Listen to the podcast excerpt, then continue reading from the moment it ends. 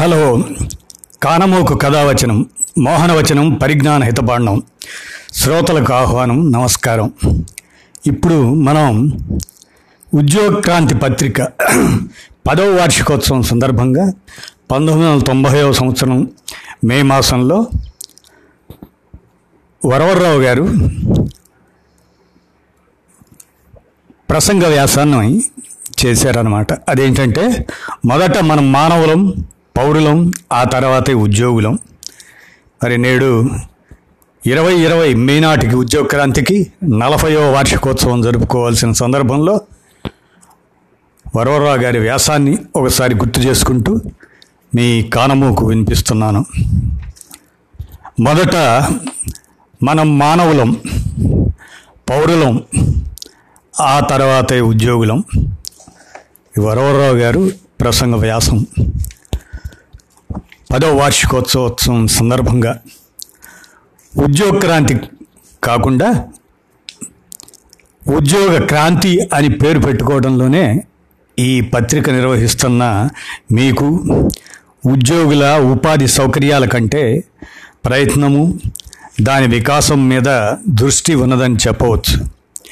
ఉద్యోగుల్లో మీరు ఉద్యోగం అంటే ప్రయత్నం కృషి పట్ల అవగాహన స్పృహ చైతన్యం కలవారని కూడా చెప్పవచ్చు. పైగా మీకు సమూలమైన మార్పు అదే క్రాంతి దానివైపు ప్రయత్నం చేయాలనే వర్గ చైతన్యం కూడా ఉంది. ఉద్యోగం దేని కొరకు చేస్తాం? యుద్ధం కొరకు యుద్ధం సాధించగల సంక్షోభ పరిష్కారం కోసం. భారతంలో అజ్ఞాతవాసంలో చేసిందంతా ఉద్యోగ పర్వమే యుద్ధ ప్రయత్నమే. పదేళ్ళుగా క్రాంతి కొరకు మీరు ఉద్యోగం చేస్తున్నారు. మీ ప్రయత్నంలో సాధించిన క్రాంతి అనుకూల పరిస్థితులను సమీక్షించుకోవటమే ఈ దశమ వార్షికోత్సవాల కర్తవ్యం. ముఖ్యంగా కమ్యూనిస్టు భావాలు గల వాళ్ళను అభివృద్ధి నిరోధక భావాలు కల వాళ్ళు దెప్పుతూ ఉంటారు రెచ్చగొడుతూ ఉంటారు. ఇన్ని మాటలు చెప్తారు కానీ మీరింత మంచి ఉద్యోగం చేస్తారేమిటి? అంటే కమ్యూనిస్ట్ పక్షం వహించే వారికి మంచి తిండి వద్దు మంచి బట్ట వద్దు మంచి రుచులు అభిరుచులు ఉండటానికి వీలు లేదు. మంచి ఉద్యోగం ఉంటే వదిలిపెట్టాలి. ఇది మనకు గొయ్యి. ఈ గోతిలో మనల్ని ఇంకా తొక్కి పెట్టాలంటే ప్రభుత్వం ఉప్పు తింటూ ప్రభుత్వానికి వ్యతిరేకంగా మాట్లాడుతావా అని కూడా డబా ఇస్తారు మనం కూడా అమాయకంగా నిజం అనుకుంటాం. ప్రభుత్వం అంటే ఏమిటి అసలు? ప్రజల ఉప్పును పంచే ఒక ఏజెంట్. ప్రజలకు సేవ చేసే క్రమంలో ప్రజల కష్టార్జితమైన ఉప్పును పంచవలసిన ఒక సంస్థ. కనుక మనం మొదట గ్రహించవలసింది మనం తింటున్నది ప్రభుత్వం ఉప్పు కాదు ఇది ప్రజల ఉప్పు అని ప్రభుత్వం ఉప్పు తింటున్నామంటేనే బాధ్యత గురించి ఆలోచించాల్సి వస్తే ఒక ప్రజల ఉప్పు తింటున్నామని గ్రహిస్తే మరెంత బాధ్యతగా వ్యవహరించాలో ఆలోచించండి. మరీ ముఖ్యంగా ఆ ప్రభుత్వం ప్రజా వ్యతిరేక స్వభావం గలదైతే ఆ ప్రభుత్వ ఉద్యోగులుగా మనం ప్రజల విషయంలో నిర్వహించవలసిన కర్తవ్యం గురించి తీవ్రంగా ఆలోచించవలసి ఉంటుంది. ఈ ఏజెంట్ అయిన ప్రభుత్వం ఒక దుర్మార్గమైన భయంకరమైన స్వభావం కలది. దాని నుంచి ప్రజల ఉప్పును తీసుకుంటున్నామంటేనే మన చేతులు మన కర్తవ్యం ఏమిటని అడుగుతున్నాయి. ఆ ఉప్పు మన దగ్గరకు వచ్చే వరకు రక్తమయమైపోతున్నది. ఎందరో పేద రైతుల భూమి లేని నిరుపేదల వ్యవసాయ కూలీల కార్మికుల విప్లవకారుల రక్తంతో తడిసిపోయిన ఉప్పది. ఈ ఉప్పును తినేటువంటి ప్రతిక్షణం ఈ నెత్తురు కూడి తినేటువంటి ప్రతిక్షణం ఇంత దుర్మార్గంగా ఇంత అన్యాయంగా ఇంత క్రూరంగా రక్తమయమైన ఈ ఉప్పును తినేటువంటి స్థితికి నేను వచ్చాను కదా? ఎట్లా? ఈ విద్రోహం నుంచి నేను విముక్తి కావాలి. ఈ ఉప్పు ఎవరిదో ఏ మట్టి నుంచి వచ్చిన ఉప్పు ఆ మట్టికి నేనేం చేయగలగాలి? ఆ రుణాన్ని మళ్ళీ నేను ఎట్లా తీర్చుకోవాలి? ఉద్యోగిగా ఈ దుర్మార్గ వ్యవస్థలో భాగంగా ఉన్నమాట నిజమే అయినా మనం మనుషులం కనుక ఈ ప్రజల నుంచి వచ్చిన మనుషులం కనుక మనం ఆ ప్రజలకు రుణగ్రస్తులమై ఉన్నాం. ఈ దేశంలోని ఉత్పత్తులన్నీ ప్రజలవి. ఇవి ఎవరి చేతిలో నుంచి ఎవరి చేతుల్లోకి వస్తున్నవైనా కానివ్వండి ఇవి ప్రజలవి. ఇవి ఉత్పత్తిలో పాల్గొంటున్న ప్రజలవి. ఈ క్రమంలో ప్రజలకు ప్రజల రుణం ఎలా తీర్చుకుంటామనే విషయం మనం ఆలోచించాల్సి ఉన్నది. అట్లా ఆలోచించడం మొదలు పెడితే ఈ దోపిడీ వ్యవస్థ మనల్ని తన చేతి పనిముట్టుగా మార్చుకొని మన ప్రజల నుంచి మనం ఎంత దూరం చేసిందో తెలుస్తుంది. మన ఒక వైరుధ్యంలో ఉన్నాం. ఒకవైపు మనం ప్రజల్లో భాగం బీదా బిక్కి ప్రజల్లో భాగం. మన తల్లిదండ్రులు మన పిల్ల జల్ల అంతా ప్రజలే. మరొకవైపు మనం ఈ ప్రజలను అణిచివేసే రాజ్యాంగ యంత్రాంగంలో భాగంగా ఉన్నాం. ఈ వైరుధ్యాల్ని పరిష్కరించుకునే క్రమంలోనే మనం ప్రజలకు ఎంత దూరంలో ఉంటామో ఎంత దగ్గరగా ఉంటామో అనే అంశం ఇమిడి ఉంటుంది. మనమందరం ఈ ప్రజల్లో భాగం కానీ ప్రజల్లో భాగమైన మనల్నే ఇవాళ రాజ్యాంగ యంత్రం ప్రజల్ని అణచివేయటానికి పనిముట్టుగా సాధనంగా ఉపయోగిస్తున్నది. ఈ క్రమంలో మనల్ని ప్రజలు అసహించుకునే విధంగా మనను ప్రజల నుంచి వేరు చేసి మనకు కొన్ని ప్రత్యేక సదుపాయాలు కల్పిస్తున్నది. అంతకన్నా ఆ సదుపాయాలు కల్పిస్తున్నట్లు భ్రమలు కల్పిస్తున్నది. ఉదాహరణకు కుటుంబ నియంత్రణ ప్రణాళికనే తీసుకుందాం. జనాభా పెరుగుదలే ఈ దేశ ఆర్థిక సంక్షోభానికి కారణం అని చెప్తున్న ప్రభుత్వం ప్రజల అజ్ఞానమే అందుకు మూలమని చెప్తున్న ప్రభుత్వం ఆ ప్రజలకేమో కుటుంబ నియంత్రణ సమయంలో మాత్రమే పదో పరకో దయాధర్మంగా దులపరిస్తున్నది. మనకైతే నెల నెల ఇంక్రిమెంట్ల రూపంలో ఉద్యోగ కాలమంతా ఇస్తున్నది. నిజానికి ప్రభుత్వ ప్రచారము ప్రోత్సాహకాలు అక్కర్లేకుండా కుటుంబ నియంత్రణ పాటించే విద్యావంతుల కన్నా నిరుద్యోగుల విషయంలో అసంఘటిత రంగాల్లో ఉన్న కార్మికుల విషయాల్లో విద్యాగంధం లేని వారి విషయంలో ఈ వివక్షత ఎందుకు పాటిస్తున్నారో మనం గ్రహించగలిగితే ప్రజల నుంచి మనల్ని వేరు చేసే ఈ కుట్ర మనకు అర్థమవుతుంది. తెల్ల బట్టల వాళ్ళను ఉద్యోగులను నల్ల బట్టల నుంచి వేరు చేసేటువంటి ధోరణి మనం గమనిస్తే అన్ని రంగాల్లోనూ ఈ కుట్ర మనకు అర్థమవుతుంది. పాలక వర్గాల నీతి మన ఉద్యోగ విధిలో ఇంకిపోయిన సంస్కృతి వల్ల కూడా మనం చిలక పలుకుల్లా వల్లిస్తూ ఉంటాం. టీఏడిఏలు ఎల్టీసీలు వంటి ఎన్నో సదుపాయాలను అధిక శాతంలో దుర్వినియోగం చేసే మనం విద్యార్థులు బస్సుల్లో రైళ్ళలో టికెట్లు తీసుకోరనో రిక్షా వాళ్ళు ఆటో వాళ్ళు పనులు చేసేవాళ్ళు మోసం చేస్తారనో పనులు ఎగ్గొడతారనో ఒళ్ళు వంచి పని చేయరనో మాట్లాడుతుంటాం. దళితులకు గిరిజనులకు ఇచ్చే రాయితీలు గొడ్డు గోద భూమి కూడా అమ్ముకొని దుర్వినియోగం చేస్తారని మన అధికారులు క్లబ్బుల్లో తాగుతూ పేకాడుతూ వ్యాఖ్యలు చేస్తుంటారు. మనం ఏ పద్ధతిని ఆలోచించే సంస్కృతికి అలవాటు పడ్డామంటే ఉద్యోగంలో చేరిన మనుక్షణం నుంచి కష్టజీవులైన ప్రజల నుంచి పరాయవాళ్ళమైపోయి నీతి ధర్మం విషయంతో పాలకవర్గాల ప్రమాణాలను వల్లిస్తూ ఉంటాం. ఎవరైతే ఈ దేశం ఉత్పత్తిలో పాల్గొని సకల సంపదలు సృష్టిస్తున్నారో వాళ్ళకు అసలు ఆకలయ్యే స్థితి ఎందుకున్నదో మనకు తెలిస్తే వాళ్ళు తలదాచుకోవటానికి నీడ వాళ్ళ ఒళ్ళు కప్పుకోవడానికి బట్ట ఎందుకు కరువవుతున్నాయో మనకు తెలిస్తే దొంగతనం దొరతనం నేరం ధర్మం హింస అహింసల గురించి ఇప్పుడున్న పడికట్టు పద్ధతులు తలకిందులవుతాయి. వలస విధానం తన అవసరాల కోసం మనను గుమస్తాలుగా మార్చడమే కాదు విద్య పేరుతో ఒక గుమస్తా ఆలోచన విధానాన్ని ప్రవేశపెట్టింది. గుమస్తా ఎప్పుడు యజమాని లాభ నష్టాలు చిట్టా చట్టంలోనే ఆలోచిస్తాడు. అందులో తప్పు దొంగతనమో చేసినా గడవని తన స్థితిని అధిగమించే ప్రలోభంతోనో స్వార్థంతోనో చేస్తాడు. తప్ప ప్రజల ప్రయోజనం కోసం చేయడు. ఈ గుమస్తా ఆలోచన విధానమే ఈనాడు అర్ధవలస అర్ధభూస్వామ్య వ్యవస్థకు ఊడిగం చేసే సంస్కృతిని మన వంటబట్టించింది చాలా విషయాలను మనం మన తల్లివేర్ల నుంచి నేర్చుకునే ప్రయత్నాలు వదిలేశాం.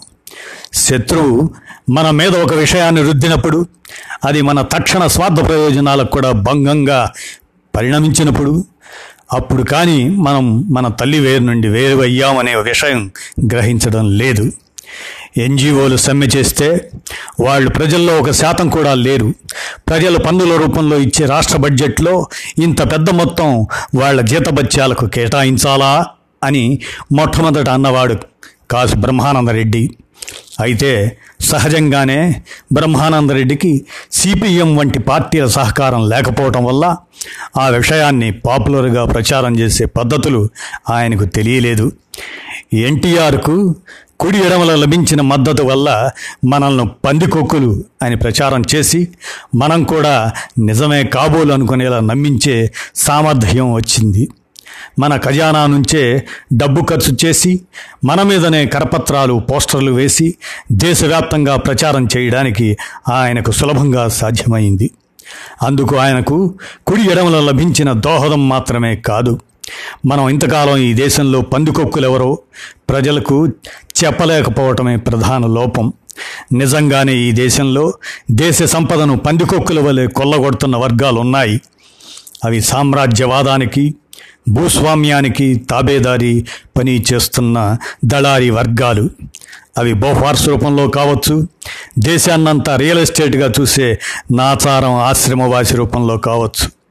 నిజానికి నిజమైన పందికొక్కులు అవి. ప్రజలకు మనం వాళ్ళు చేస్తున్న శ్రమను వాళ్ళ రక్తాన్ని చెమటను ముత్యాలుగా మార్చి నింపుతున్న గాదెలను దళారి పందికొక్కులు తోడేస్తున్నాయని తెలిసి కూడా చెప్పకపోవటం వల్ల ఆ పందికొక్కులే గాదెల మీదకి పంట కుప్పల మీదకి ఎక్కి ఇవాళ మనకి వ్యతిరేకంగా ప్రచారం చేయగలుగుతున్నాయి. ప్రజల్ని నమ్మించగలుగుతున్నాయి. మనం డిఫెన్స్లో పడిపోతున్నాం.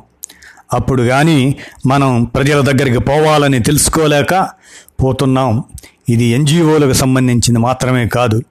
లెక్చరర్లకు జడ్జీలకు ఇతర ఉన్నతోద్యోగాల్లో ఉన్న అందరికీ వర్తించే విషయం.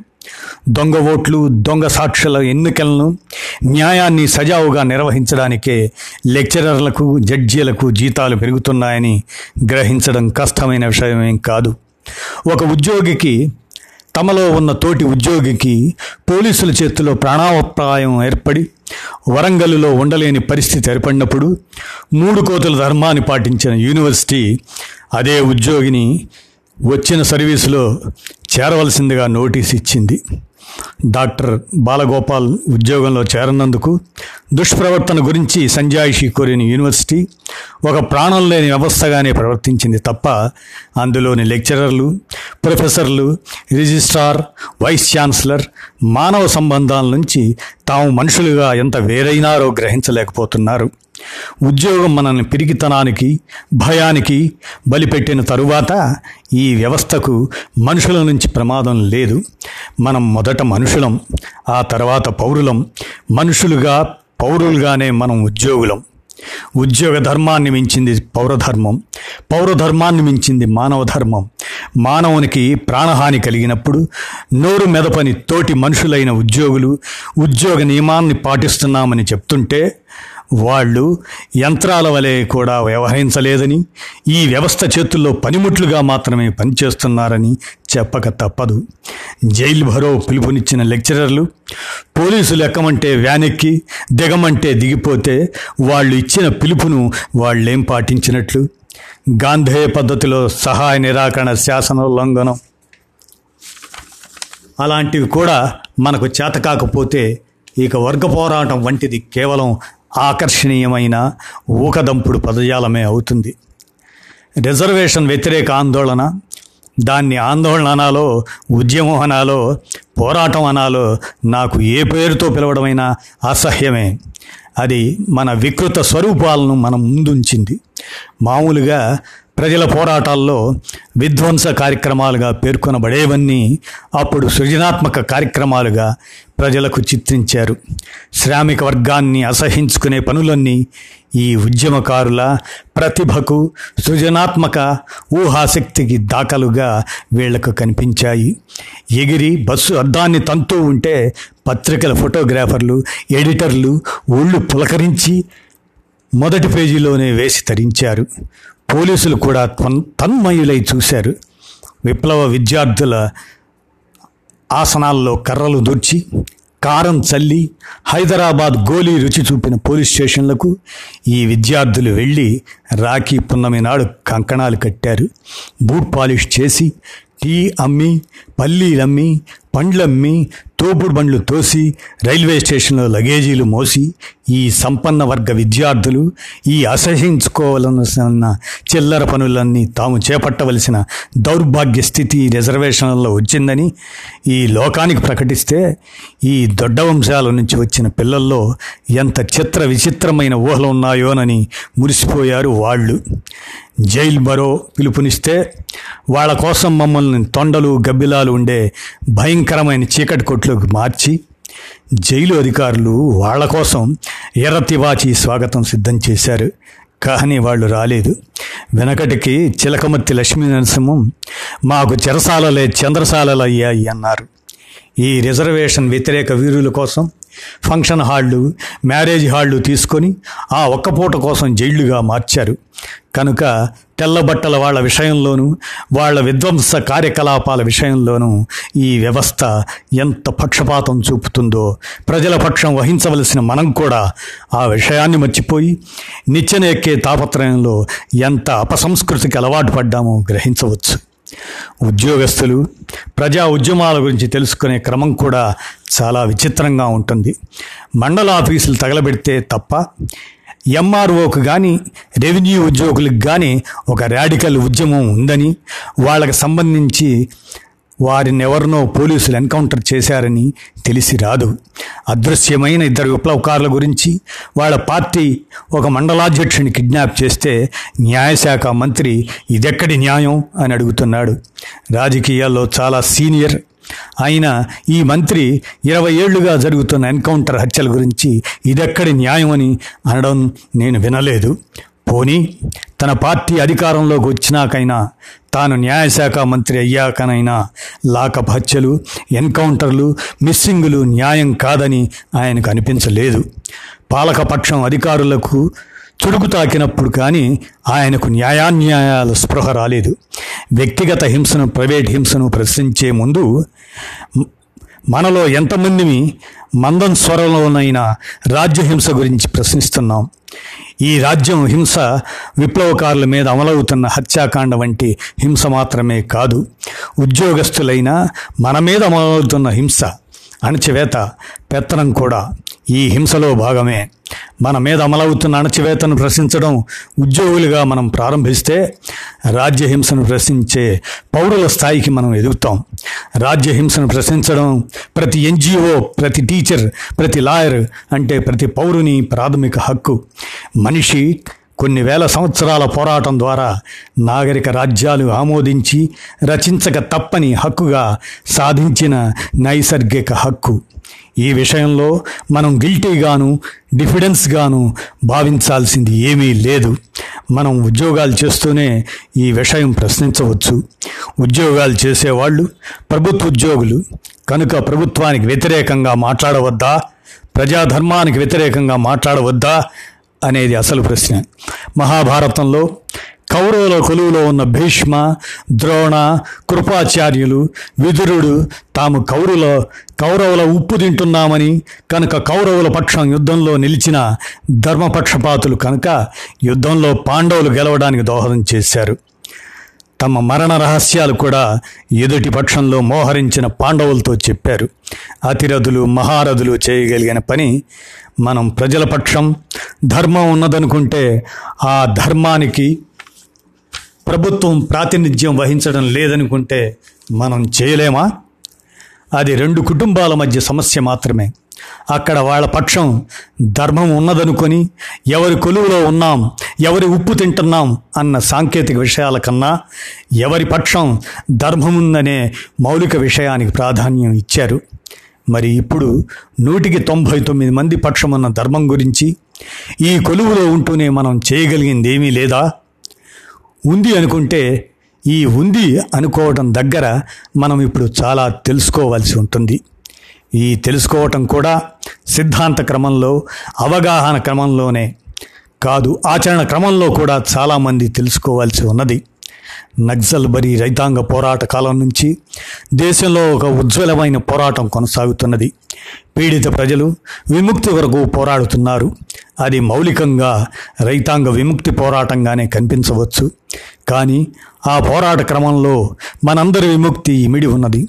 గెజెటెడ్ అధికారుల చేతిలో అవమానాలు పొందే ఎన్జిఓలు ఇన్స్పెక్టర్లతో తిట్లు తినే కానిస్టేబుల్స్ ప్రిన్సిపాల్ బాసిజాన్ని ఎదుర్కోనలేని కాలేజీ టీచర్లు పోలీసుల స్వైర విహారాన్ని సహించలేకపోతున్న తక్కిన సెక్షన్లన్నీ గట్టిగా ఊపిరి పీల్చుకోవాలంటే తమపై అమలు అవుతున్న అణచివేత నుండి విముక్తి పొందాలంటే అది ప్రజల విముక్తి మీదనే ఆధారపడి ఉన్నది.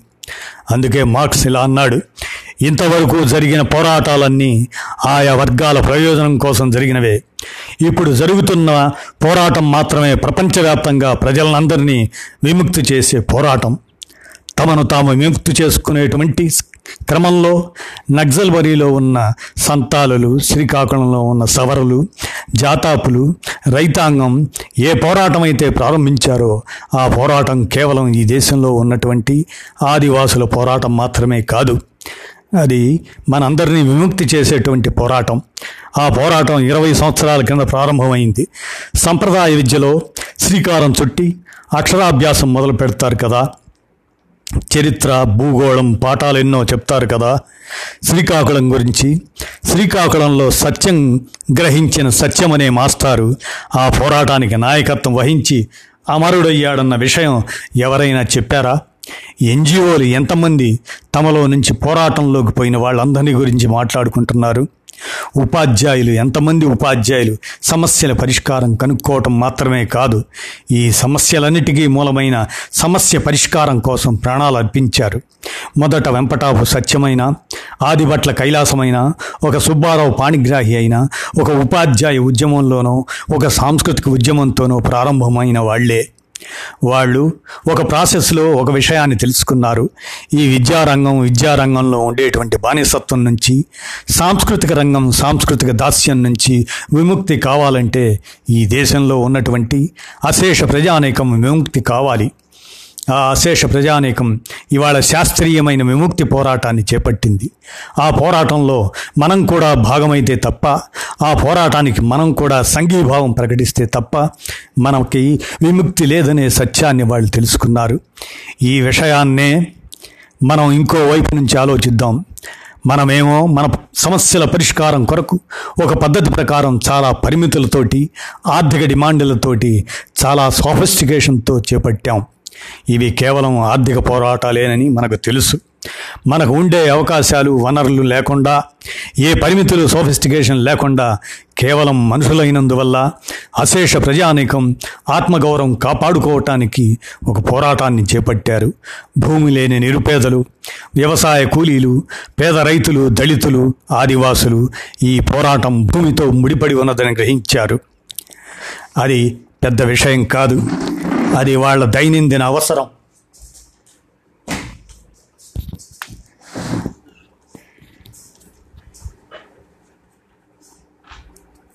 అది వాళ్ళ దైనందిన అవసరం. అది వాళ్ళ జీవిక. అది వాళ్ళ నిత్య పోరాటం. కానీ అంతకన్నా ముఖ్యంగా రాజ్యాధికారం చేజిక్కితే తప్ప ఈ భూమి మీద హక్కు తమకు దక్కదని గ్రహించారు. అంటే వాళ్ళు మనందరం విముక్తి కావాలనే చైతన్యంతోనే ఆ పోరాటం నిర్వహిస్తున్నారు. రాజ్య హింసకు వ్యతిరేకంగా ఎదురు లేకుండా పోరాడుతున్నారు. రాజ్య హింస గురించి నావలే వాళ్ళు నాలుగు మాటలు చెప్పలేకపోవచ్చు.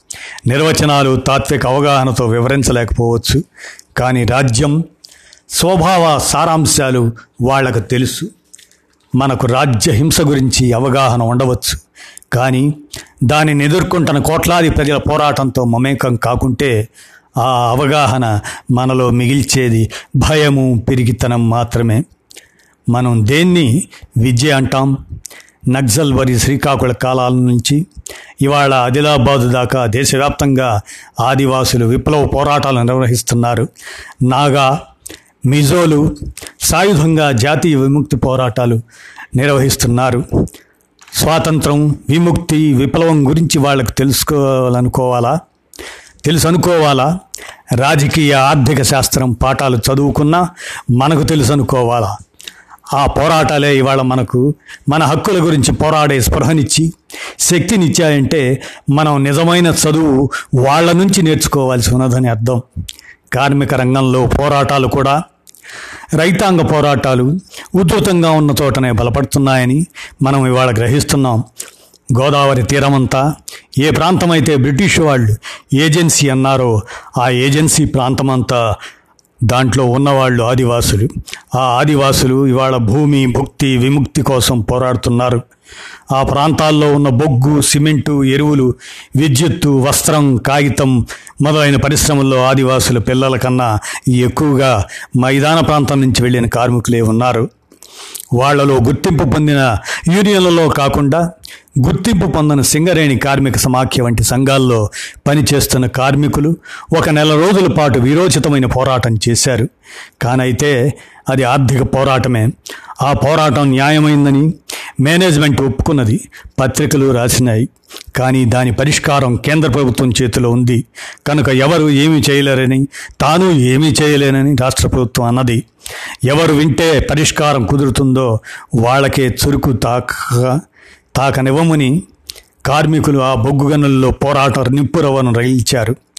ఇది వరలో ఏమన్నా ఒప్పందాలు జరిగితే ఢిల్లీలోనో ధన్బాద్లోనూ జరిగేవి ఆ ఒప్పందాలు ఏమిటో కార్మికులకు కాదు కదా? కార్మిక సంక్షేమ అధికారికి కూడా తెలిసేవి కావు.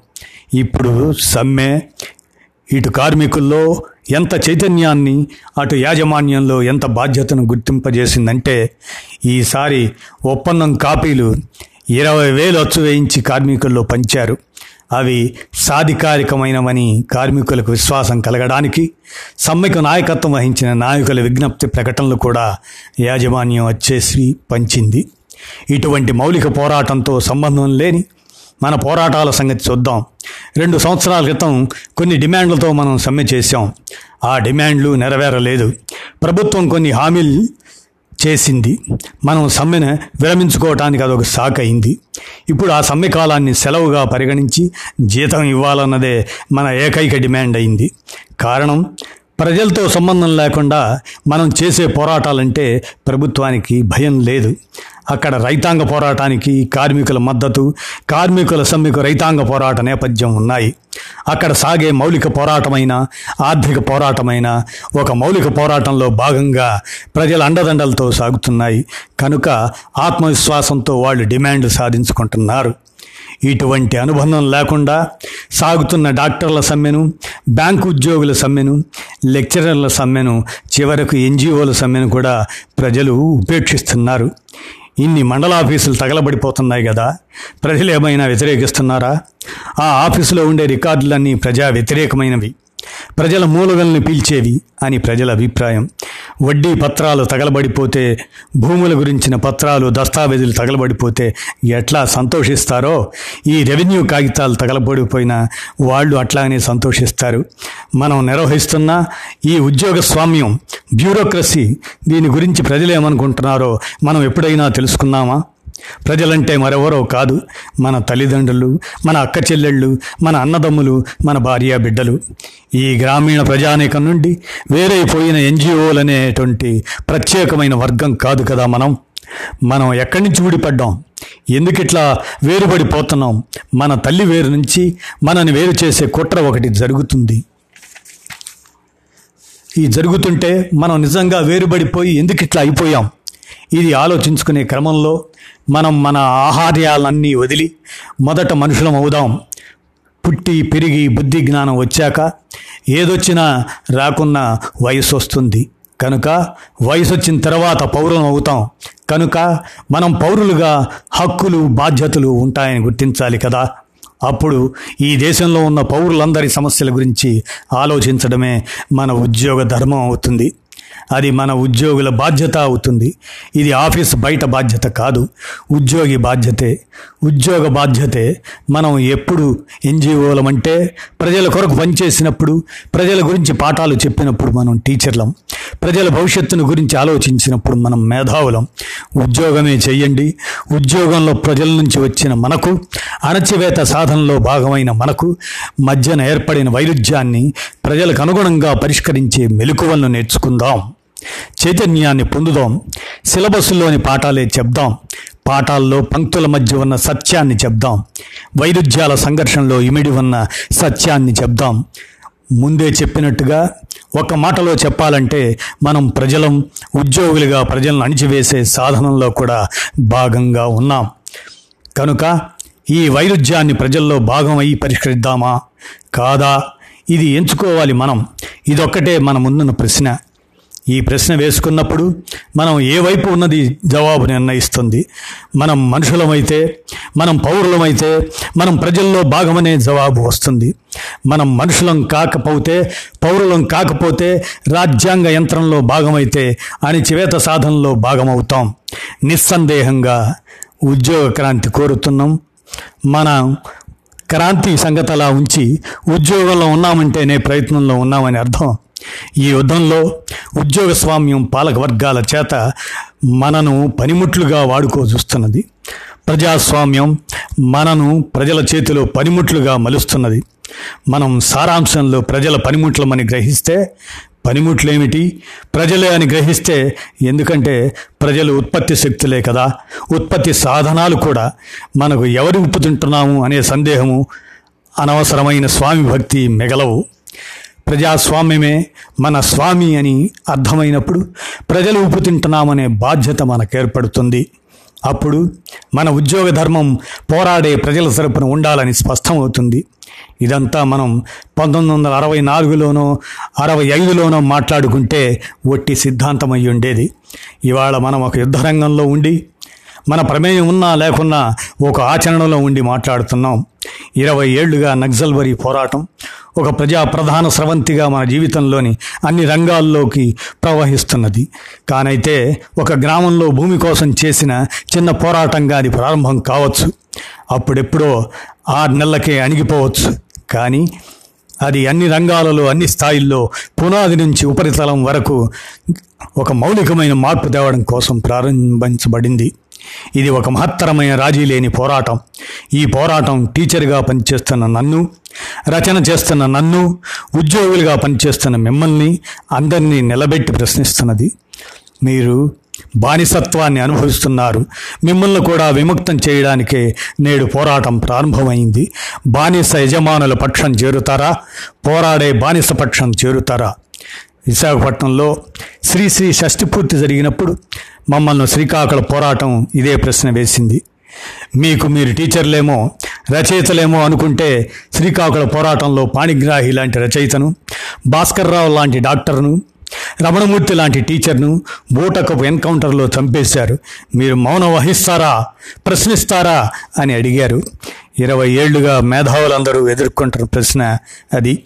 ఇవాళ పదవ వార్షికోత్సవం జరుపుకుంటున్న ఉద్యోగ క్రాంతిని ఆదివాసులు ప్రశ్నిస్తున్నారు. ఆదివాసులకు భూమి మీద ఉన్న నామమాత్రమైన హక్కును కూడా తొలగిస్తూ వన్ ఆఫ్ సెవెంటీ క్లాజును రద్దు చేయాలని ఎన్టీఆర్ ప్రభుత్వం నిర్ణయం తీసుకున్నది. అసెంబ్లీలో ఉన్న పార్టీలన్నీ ఈ నిర్ణయాన్ని ఆమోదిస్తూ సంతకం చేసి ఈ ద్రోహంలో భాగస్వాములయ్యారు. మరి మీరే పక్షం వహిస్తున్నారు. ఇది మన పరిధిలోకి రాదా? మన ఎజెండాలో చర్చనీయాంశం కాదా? మనలో ఏడున్నర శాతం ఉద్యోగులు ఆదివాసులు ఉన్నారు కదా? పోనీ ఉండాలి కదా? వాళ్ళ తల్లి తండ్రి సోదరులందరూ ఈ సమస్యను ఎదుర్కొంటున్నారు కదా? తన కుటుంబ సభ్యులు ఎదుర్కొంటున్న ఈ సమస్య గురించి ఆదివాసీ ఉద్యోగి మనల్ని అడిగాడనుకోండి మనం అతని సమస్య పట్టించుకోవాలా వద్దా? అంతెందుకు? మన ఆఫీసర్లు వాళ్ళ ఆఫీసుల్లోని మహిళా ఉద్యోగుల గురించి చెడ్డ మాటలు మాట్లాడడం కానీ అవమానపరచడం కానీ వింటున్నాం చూస్తున్నాం. ఆ సమస్యలన్నీ పురుషస్వామ్యం భూస్వామ్యం గురించి అర్థం చేసుకోకుండా మహిళా విముక్తి ఉద్యమాల అవగాహన లేకుండా పరిష్కరించగలమా? సహస్ర వృత్తుల సమస్త శ్రమజీవులు వేర్లుగా విస్తరించిన ఉత్పత్తి శక్తి అయిన భూమి పుత్రులం మనం. ఆ తల్లి వేరులో మనకున్న అనుబంధాన్ని మనపై కప్పుతున్న ఈ మట్టి పొరల్ని తొలగించుకొని స్పృశిద్దాం. ఉద్యోగ స్వామ్యాల్లో కూరుకుపోయిన మానవత్వం స్పర్శను అనుభవిద్దాం. మనం మానవులుగా మన మౌలిక కర్తవ్యాన్ని గ్రహిద్దాం. సెలవు. ఇలా ఉద్యోగ క్రాంతి దశమ వార్షికోత్సవం సందర్భంగా జరిగిన బహిరంగ సభలో వరవరరావు గారు ప్రసంగించారు. మరి ఇరవై ఇరవై మే నాటికి ఉద్యోగ క్రాంతి నలభై ఏళ్ళు పూర్తి చేసుకుంటుంది. కాబట్టి ఆ పది సంవత్సరాల నాడు వరవరావు గారు ప్రసంగించినటువంటి ఆ ప్రసంగ పాఠాన్ని మీ కానమోకు శ్రోతలకు వినిపించాను. ధన్యవాదాలు.